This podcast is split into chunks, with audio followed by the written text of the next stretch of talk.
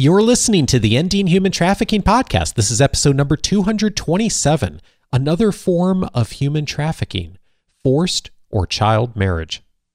Produced by Innovate Learning, maximizing human potential.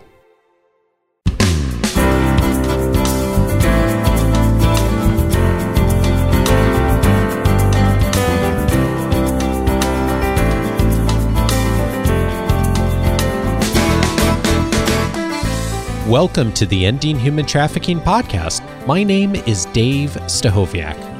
And my name is Sandy Morgan. And this is the show where we empower you to study the issues, be a voice, and make a difference in ending human trafficking.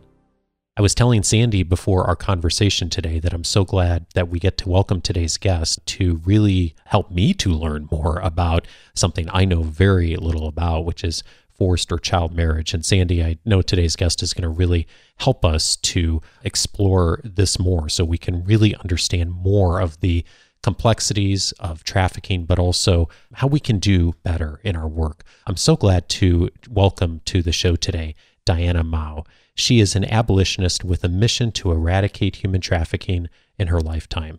Diana actively champions for change, and her visionary skill sets have urged Nomi Network forward into enormous growth and success. She is a 2015 Presidential Leadership Scholar, New York Academy of Medicine Fellow, and co chaired the Nexus Human Trafficking Modern Day Slavery Workgroup from 2013 to 2019. She currently serves on the White House Public Private Partnership Advisory Council to end human trafficking. Diana also writes for the Huffington Post, Reuters, and the United States Chamber of Commerce Business Civic Leadership Center. Diana, we're so glad to welcome you to the show. Thank you so much. It's great to be on your show today. And as you guys could tell from the introduction, I met Diana in Washington, D.C. at our very first Public Private Partnership Advisory Council meeting this last January. So we're colleagues and now new friends, and I admire so much the work and the community that she's built around her abolition work. So tell us just a little bit, Diana, to start with. How did Nomi Network start out? Because you didn't start as a social worker, victim service provider. Tell us how it started. Yeah, absolutely. Well, I um, started my journey in the world of anti human trafficking in 2007. And at the time, I didn't know much about the issue. I was a graduate student at New York University, and I was charged uh, with a summer fellowship research project for Microfinance Bank, where I and two other colleagues traveled throughout Cambodia, about five provinces, and interviewed 300 microfinance clients, most of whom lived below a dollar a day. And it was there that I met a single father. He lived near the Thai border and was also making at the time less than a dollar a day, had seven children. And after we had surveyed him, he, out of desperation, offered his youngest daughter to my male colleague in broken English. And at that moment, we were horrified, and I was heartbroken seeing that they had nothing. They were all sleeping on the floor and with a bowl of rice to eat a day. And so, coming back to the States, human trafficking became more on my radar, especially having spent time in the city, Phnom Penh, and seeing mostly very old foreign men with girls no younger probably around 16 or younger in the bars, in the hotels. And so at the time, it was very evident that these villages were breeding grounds for traffickers to prey on young girls. And I became very sensitive to the issue in 2007 and began researching. And the more I researched, the more I wanted to take action. And so that began the journey of Nomi Network. Wow. Well, coming face to face with human trafficking is often the start of an abolitionist story. And I could tell you my story of seeing a 12 year old Albanian girl standing in the doorway of a known brothel where prostitution is legal in Athens, Greece, and knowing something was wrong, but not understanding how she got there. So our journeys have some common um, points there. I want to take a look at your strategy because most of the time when I find a new nonprofit, they have a lot of rhetoric about finding victims and sometimes they even use rescue language that we're trying to move away from. But your strategy is very inclusive of other organizations.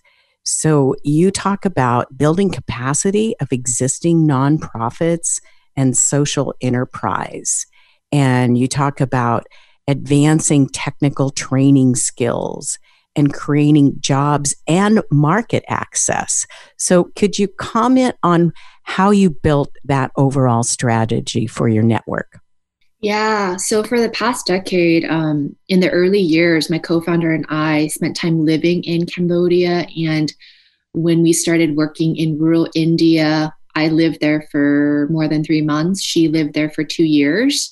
So, in communities where there are no running water or electricity, forms of different forms of human trafficking, including major barriers such as systemic violence against women, corruption, lack of rule of law. So that's where we began our journey of developing this model. And from my observation, what brought me to Cambodia in 2007 was microfinance. And at the time, there was a hype about microfinance alleviating poverty. But sadly, in those particular communities, I didn't see those outcomes. And what I saw were families that did not know where their children were. Their daughters were sent to Thailand to work, or their spouses were sent to the city to be a domestic worker.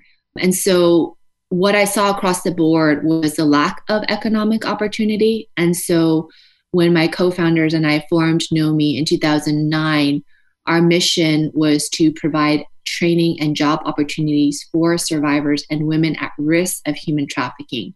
And the women at risk, we define, we have a very strong definition, um, and that really ties back to our program model of setting up training sites, uh, particularly in rural India either adjacent to the red light district, across the street from the red light district, within a few blocks from the red light district, so that we target these communities and work with local organizations that have been in these communities, HIV clinics, community based organizations that really know our stakeholders. And particularly, India is very, very diverse. So, a red light district in um, West Bengal is very different than one in Bihar that has um, a lot of cases of intergenerational prostitution where women and girls are married into a family that practices intergenerational prostitution or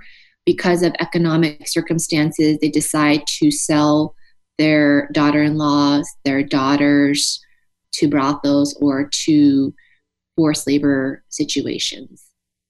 Okay, so so when you choose a community, you don't go set up um, a whole infrastructure. You work with existing groups that are already there. Is that what I'm understanding?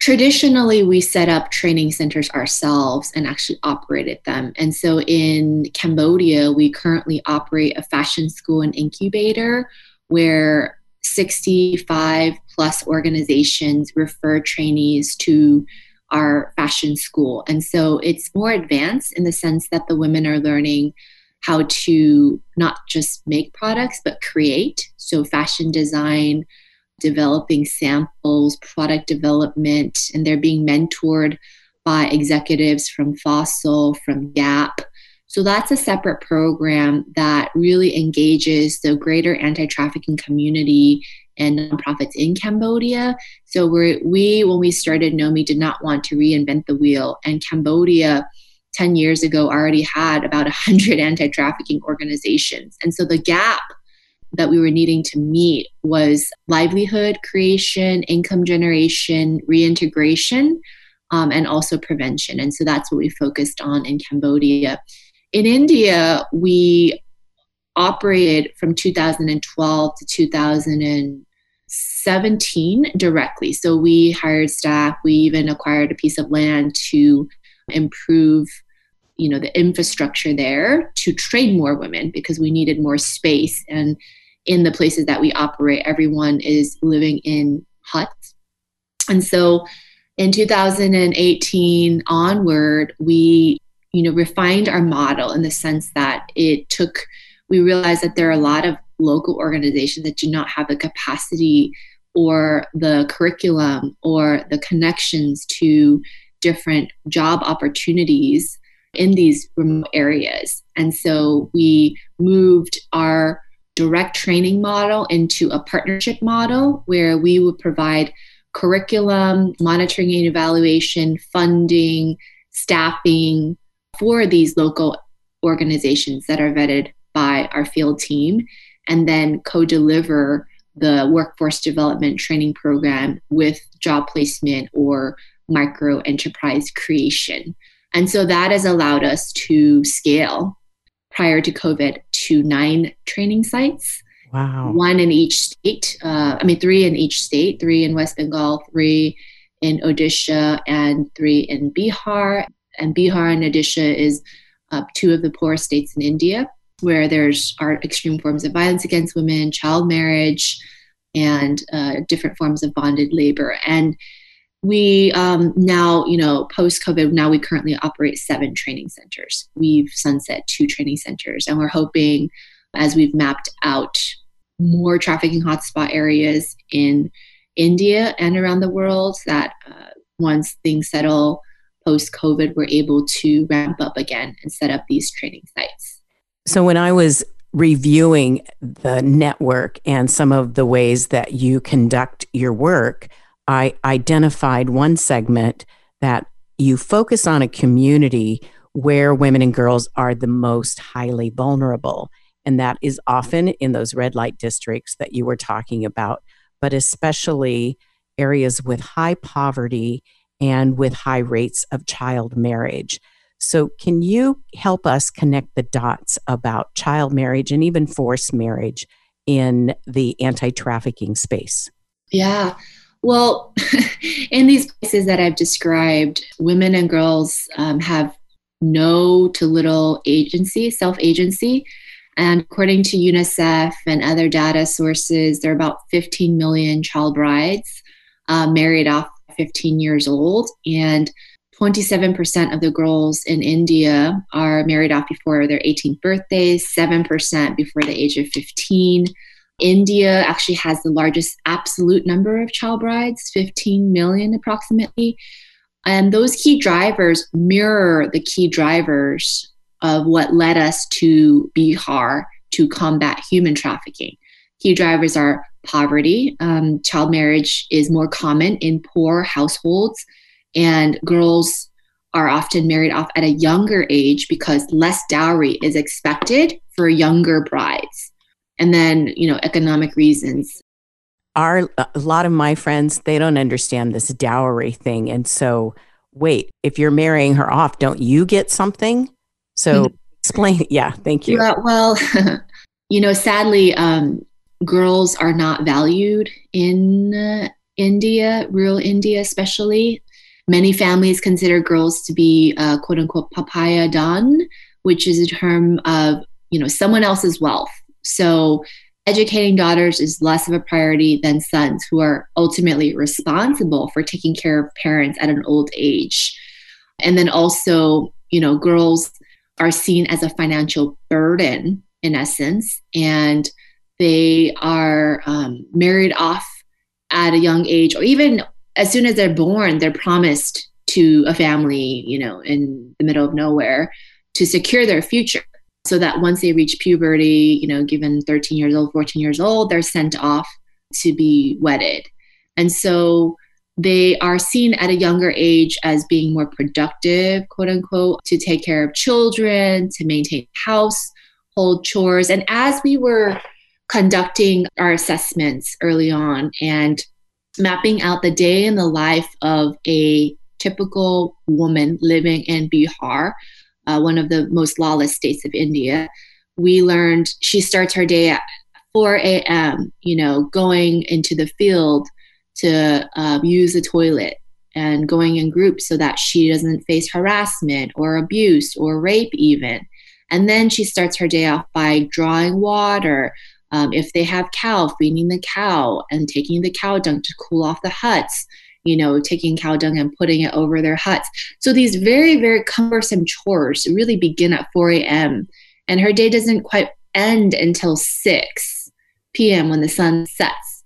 So early on, when we were mapping out a day in the life of a typical woman living in Bihar, we wanted to understand what the barriers were for our potential trainees to even come to class.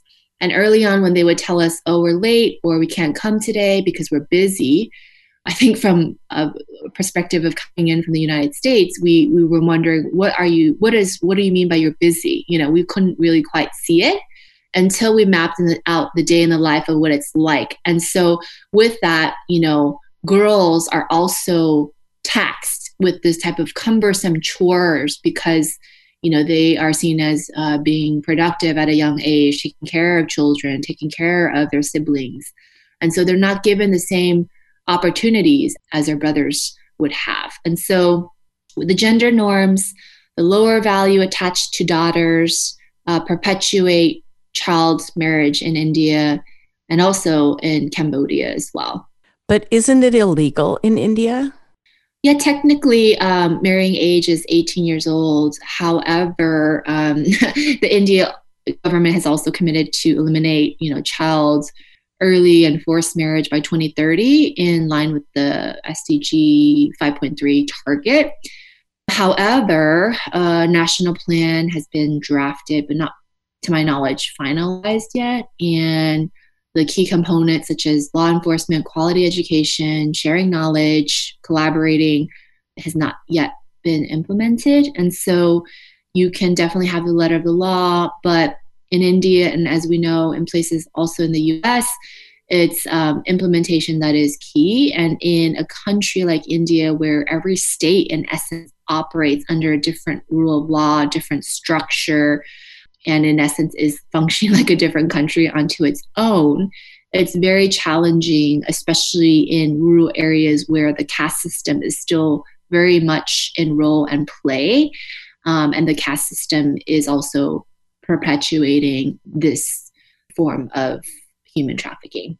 So, if you identify a young girl who is in a forced in a child marriage, how do you i don't want to use the word rescue how do you help her? How do you it i don't even know where to begin. Yeah well um, there's the prevention aspect which i will touch upon and then there is community-based engagement. So when we either our trainees come to us through outreach or through word of mouth. So if there is a survivor that we've worked with or a woman who is at risk that we worked with, a graduate living in the red light district or within the vicinity of the red light district, she alerts our team, our outreach team, and then our outreach team goes and conducts a home visit and invites the woman or girl to join our uh, workforce development program or adolescent girl training program. Usually it's a series of many meetings because we have to convince the patriarch of the family to have her join, or we have to convince the madam who's running the brothel for her to join our program. So our local team, most cases, manages to convince the person who is in control to have the respective uh, trainee join our program. And so through that, we see that um, the girls who are currently not being trafficked you know, are now, I could think of one example, Dolly, who was to be wedded at a young age in the matchmaking process when she joined our program. And not only did she acquire skills, but self confidence, motivation, um, understanding you know, really that she is better than a dog because, frankly, women and girls are told that they're no better than an animal in some of these communities. And so, having that self agency and empowerment through our curriculum, but in addition, having income and savings, all of our trainees are required and assisted in setting up a bank account. So, with the bank account that Dolly had, she had more of a say in who she married, actually. So she did not end up marrying the person that initially she was to be wedded with. And then years later, years later, she ended up marrying someone through a, a love marriage and continues to stay in touch with our program team in Bihar. And so that's one example. Another example is we have a case management approach where monthly home visits help us identify not only the barriers, but the different exogenous factors that um, women face control, domestic violence. There's a stat that those child marriage, those that are uh, married off at a young age, are highly likely to face domestic abuse and domestic violence. Hmm. And so, with that, our case managers, outreach workers understand the family dynamics, and through their notes, we are first time responders when we understand, oh, you know, when someone tells us, I have a daughter who's 13 and there's a matchmaker that we've been in touch with two villages away, and we're going to start the matchmaking process. That is usually when our team counsels the women and starts asking questions. Um, you've gone through NOMI training for a year, and you know, are you happy? You know, very basic questions. Yes. And your earning income, you're saving. Wow. And how do you feel? Wouldn't you want your daughter to experience the same type of agency and income security that you have? And then it starts clicking because we don't tell them what to do. We ask them questions and they, through thinking for themselves, really then stand up like, yeah, you know, actually, I don't want to start that process now. I'll wait and enroll her back in school or I will enroll her in NOMI's adolescent girl training program. So that's just kind of a long, sorry for the long winded answer, um, but that's kind of the step by step process that we take, one of the processes we take in the field. Wow. I am so impressed. And you've gotten to know me a little bit, and prevention is one of the things that I talk about all the time because we have to think about how do we turn the faucet off. So we've got to go back upstream and and find all these babies literally and do something before they become victims. That's such an inspiring story. There's so much to ask you about. I, I will probably have to end up having you back, but I wanted to go one more direction in our conversation today. This is the 20th anniversary of the passage of the Trafficking Victims Protection Act, of the Palermo Protocol International. And our movement, our abolition movement, our anti human trafficking movement has grown up a little bit, but there are still a lot of areas that need to mature and come in to a more proactive way of doing things. When you said you had over 60 partners in one community, I thought, like, that's an amazing example of collaboration instead of having to do it all yourself. And you named brands where you've created and built market access. But you wrote an article for the Huffington Post that really captured my imagination. And in that, you talked about some of the obstacles we still face. Can you just give us a little glimpse into what you want to see change? Yeah. Well, I will say that those that have gone before me have noted that, you know, through books and research, and you as well, um, Sandy, in terms of the complexity and the business model of human trafficking. And so it has abundant resources to iterate, to innovate, um, to go online, to go on Craigslist, and then move to Salesforce, you know, and and uh, find ways to exploit human beings. And so, with that, you know, the anti human trafficking movement is a movement of um, very passionate people that are smart and committed. But frankly, the resources are just not there. And we really need to innovate around uh, how to leverage technology, how to leverage the private sector. So the private sector has a mandate, you know, obviously it's more profit driven, but at the same time, there's also human capital that they're constantly seeking. And I think it's important for us to see where those linkages are with our movement that overlap with and with the private sector so that we can work more symbiotically together. So one example, um, you know, for Nomi is job placement and there are uh, companies in India that do want to hire the most vulnerable workforce. However, they don't have the training, they don't have necessarily the resource to go into these villages and recruit talent. And we are in these villages. So it makes natural sense for us to create that pipeline of talent into the private sector that has more sustainable job opportunities. And then, second, is I would say I'm a fan of Ashton Kutcher, Demi Moore's initiative around looking at online and how that websites and tech platforms are a vehicle are used as a vehicle to exploit women and girls. And so that particularly is an area that there really needs to be, I think, more of a invitation for the tech community and hackers for good to join um, and see how we can really disrupt these business models and these platforms where people are being sold every day, every second, every minute. And then finally, I would say moving from surviving to thriving, I feel that the anti trafficking community for the past decades have been looking at how to survive and how to provide shelter, how to provide legal services to survivors. And that's critical and very important. And I recently um, spoke with Ambassador Richmond, who's really thinking around what's the next 2.0 version of that from surviving to thriving. And for Nomi, what that means to us is exactly what we've been seeing in Cambodia and India is women and girls rising up and being leaders in their communities and being first time responders in the light of COVID-19 and disrupting these cycles and culture norms that tell them that they are useless, that they have nothing to offer, that they cannot create change, and seeing that change and disruption happen solely from the women that we've trained and graduated. And so that is really powerful. And I'm hoping to see more of that as well in the anti trafficking movement. Wow.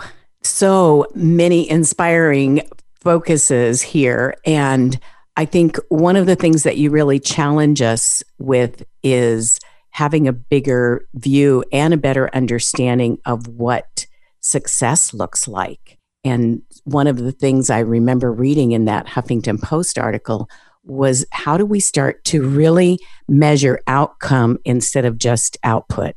I wish we had more time to talk about that because that is definitely one of the next things that has to happen in really being successful with inspiring and empowering women and girls in this space. Our time is up, and I still have more questions. Thank you so much for coming on our show today, Diana. Yes, thank you so much for having me, Sandy and Dave. Such a pleasure to be on your show. Thank you. Thank you, Diana, and thank you so much for your perspective. Sandy, and it's just another example of how much complexity there is in the work we are doing and the importance of such wonderful partners like Diana who can help us all to work together uh, in partnership. And we're inviting you also to take the first step if you haven't already. Perhaps uh, you're just coming to this conversation for the first time, or maybe you've been listening to the show for a while and you're ready to take the first step. And if that's you, uh, we invite you to take that first step and to uh, go over to endinghumantrafficking.org that's the place you can find all the notes for today's episode. It uh, will have a bunch of links to Diana's work, including the Huffington Post article we mentioned. Uh, in addition, it's also a place to download a copy of Sandy's book. It's completely free. It's the Five Things You Must Know, a quick start guide to ending human trafficking. It'll teach you the five critical things that Sandy has identified in her work that you should know before you join the fight against human trafficking. You can get access to that by just going over to endinghumantrafficking.org, and that's where all the resources are listed as well. If today's conversation has raised a question for you, feedback at endinghumantrafficking.org is where to send a message. Sandy, I'll see you back in two weeks. Take care. Thanks, Dave.